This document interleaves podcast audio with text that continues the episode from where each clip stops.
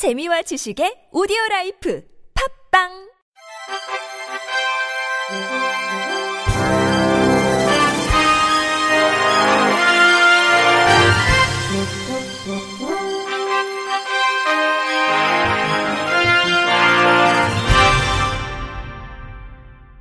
청취자 여러분 안녕하십니까. 8월 1일 수요일 KBIC 뉴스입니다. 이달부터 일하는 75세 이상 빈곤 노인과 장애인은 최대 월 14만원의 기초생활보장 생계급여를 추가로 지원받습니다.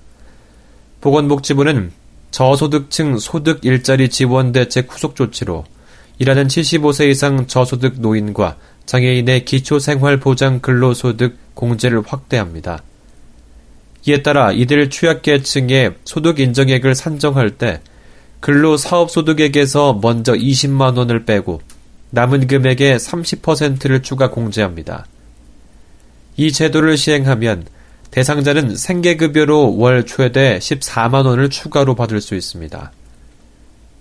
노정훈 복지부 기초생활보장과장은 노인과 장애인 1만 6천여 명이 생계 부담이 줄어드는 혜택을 받을 수 있을 것이라고 말했습니다. 한국장애인 고용공단이 한국공인노무사회와 업무협약을 체결했습니다. 이번에 체결한 업무협약은 직장 내 장애인식 개선 교육 홍보 및 콘텐츠 개발 배포 등입니다. 양 기관은 협약을 통해 교육 홍보와 콘텐츠 개발 및 활용, 장애인 근로자의 노무 상담 및 사업체 장애인 고용 확대 자문 등 두 기관의 전문성을 적극적으로 활용할 계획입니다. 한국장애인 고용공단 조종란 이사장은 직장 내 장애인식 개선 교육을 통해 동료 및 사업주들의 인식 개선을 기대한다며 이번 협약으로 장애인식 개선 교육이 더욱 확대되길 기대한다고 말했습니다.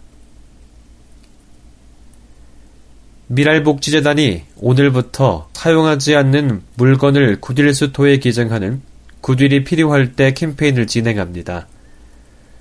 구딜 스토어는 장애인 직업 재활 시설을 결합한 재활용품 판매장으로 재사용이 가능한 중고 물품을 기증받아 판매한 소액으로 중증장애인 등 취약계층을 고용하고 있습니다. 캠페인을 통해 기증된 물품의 판매 수익금은 대전 지역 중증장애인 일자리 마련을 위해 사용됩니다. 기증품은 의류, 잡화, 생활용품 등 재사용할 수 있는 물건이라면 무엇이든지 기증이 가능합니다. 기증 참여는 1670-9125 또는 굿윌이 필요할 때 홈페이지에서 할 수 있습니다. 이 밖에도 가까운 굿윌 스토어 기증센터나 기증함을 통한 물품 기증이 가능하며 세 박스 이상 기증할 경우 수도권 지역에 한정해 직원이 직접 수거하는 방문 수거도 진행합니다. 전북 전주시가 횡단보도를 건너는 시각장애인의 안전을 위해 버튼을 누리면 안내 멘트가 나오는 음향 신호기를 확대 설치키로 했습니다. 시는 시각장애인의 보행 편의 개선과 횡단보도를 안전하게 이용하도록 오는 8월 중순까지 시각장애인용 음향 신호기를 확대 설치할 계획입니다. 전주시는 지난 7월 중순부터 8월 초까지 총 5,200만 원의 사업비를 들여 동서학동 거산 황궁 아파트 부근을 비롯한 전주 지역 30개 교차로에 음향 신호기 61대를 신규 설치해 8월 중순부터 이용할 수 있도록 할 방침입니다. 유경수 교통안전과장은 앞으로 음향 신호기 고장 유무 상태를 수시로 파악할 수 있는 무선 원격 감시 시스템을 도입하는 등 시각장애인들이 안전하게 횡단보도를 이용할 수 있도록 유지 관리에 만전을 기할 것이라며 교통약자들의 보행 환경을 개선하는데도 더욱 노력을 기울이겠다고 말했습니다. 서울 중부소방서는 그제 중구 신당동에 위치한 안전취약 대상인 시각장애인과 관계자 20여 명을 대상으로 소방 안전교육을 실시했습니다. 이번 교육은 이동의 제약이 건강 문제 등으로 재난 발생 시 피난과 상황 대처가 어려운 시각장애인에게 유사시 대피 방법, 안전에 관한 정보 등을 알리기 위한 서울시 맞춤형 재난 안전교육의 일환으로 마련되었습니다. 교육을 진행한 서정화 소방관은 이번 교육이 시각장애인에게 재난 경각심과 안전의식이 함양될 수 있는 계기가 되길 바라며 취약계층의 지속적인 교육으로 화재 피해 사각지대가 없도록 노력하겠다고 전했습니다. 이번 교육에 참여한 시각장애 관계자는 안전에 관심을 높이고 항상 주위를 살펴야겠다는 경각심을 갖게 하는 유익한 시간이 됐다고 말했습니다. 제주 탐나 장애인 종합복지관이 민관 협력 체계로 사회 안전망 구축에 나섰습니다.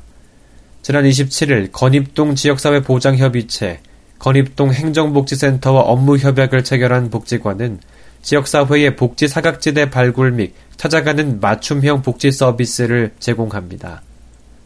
또 복지관은 이번 협약 체결을 통해 복지 사각지대 해소, 위기가정 지원, 통합 사례 관리 공유 등을 협력하게 됩니다. 또 이번 체결이 지역 내 소외계층의 보호 기능 강화로 이어질 것으로 내다본다고 전했습니다. 제24회 대한노인회 제주특별자치도 연합회장기 전도 노인 게이트볼 대회가 그제 제주 복합체육관 게이트볼 경기장에서 열렸습니다. 이번 대회는 도내 64개 팀 선수 및 응원단, 경로당 어르신 등 600여 명이 참석한 가운데 오전 10시 개회식을 시작으로 경기가 진행됐습니다. 이번 행사는 어르신의 건강을 도모하며 그간 쌓은 실력과 기량을 겨루기 위해 마련됐으며 경로당 간 상호 교류와 화합을 다지는 자리로 이어졌습니다.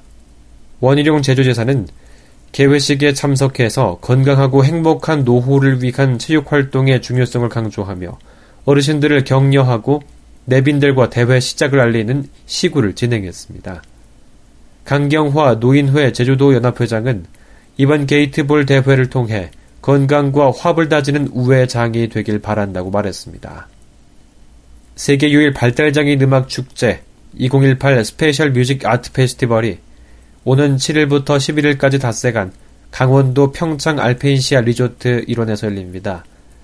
올해 6회째를 맞는 페스티벌은 25개국 130여 명의 발달장애 아티스트와 30여 명의 국내 정상급 멘토 개별 교수단, 자원봉사자 등 대규모 페스티벌입니다. 투게더 위켄, 투게더 위플레이라는 슬로건 아래 펼쳐지는 이번 행사는 음악 재능을 가진 발달 장애인에게 레슨과 연주 기회를 제공하고 다양한 공연과 체험 행사로 장애인과 비장애인이 음악으로 소통하는 장을 펼칠 계획입니다. 나경원 스페셜 뮤직 아트 페스티벌 조직위원장은 이번 축제가 많은 분들의 관심과 지원 덕분에 올해로 6회째를 맞았다며 올해도 감동적인 이야기가 함께하는 수준 높은 연주로 함께하는 모든 분들에게 특별한 여름 선물을 전하고 싶다고 말했습니다. 끝으로 날씨입니다. 내일은 전국에 가끔 구름이 많은 가운데 서울을 포함한 일부 지역은 올해 들어 가장 무더운 날씨가 예상됩니다. 아침 최저 기온은 23도에서 29도, 낮 최고 기온은 31도에서 39도를 보이겠습니다. 자외선 지수는 전국이 구름 사이로 일사가 통과해 매우 나쁨을 나타내겠고, 바다의 물결은 남해상에서 최고 4m, 그 밖의 해상은 최고 1.5m로 일겠습니다. 이상으로 8월 1일 수요일 KBIC 뉴스를 마칩니다. 지금까지 제작의 권순철, 진행의 이창훈이었습니다.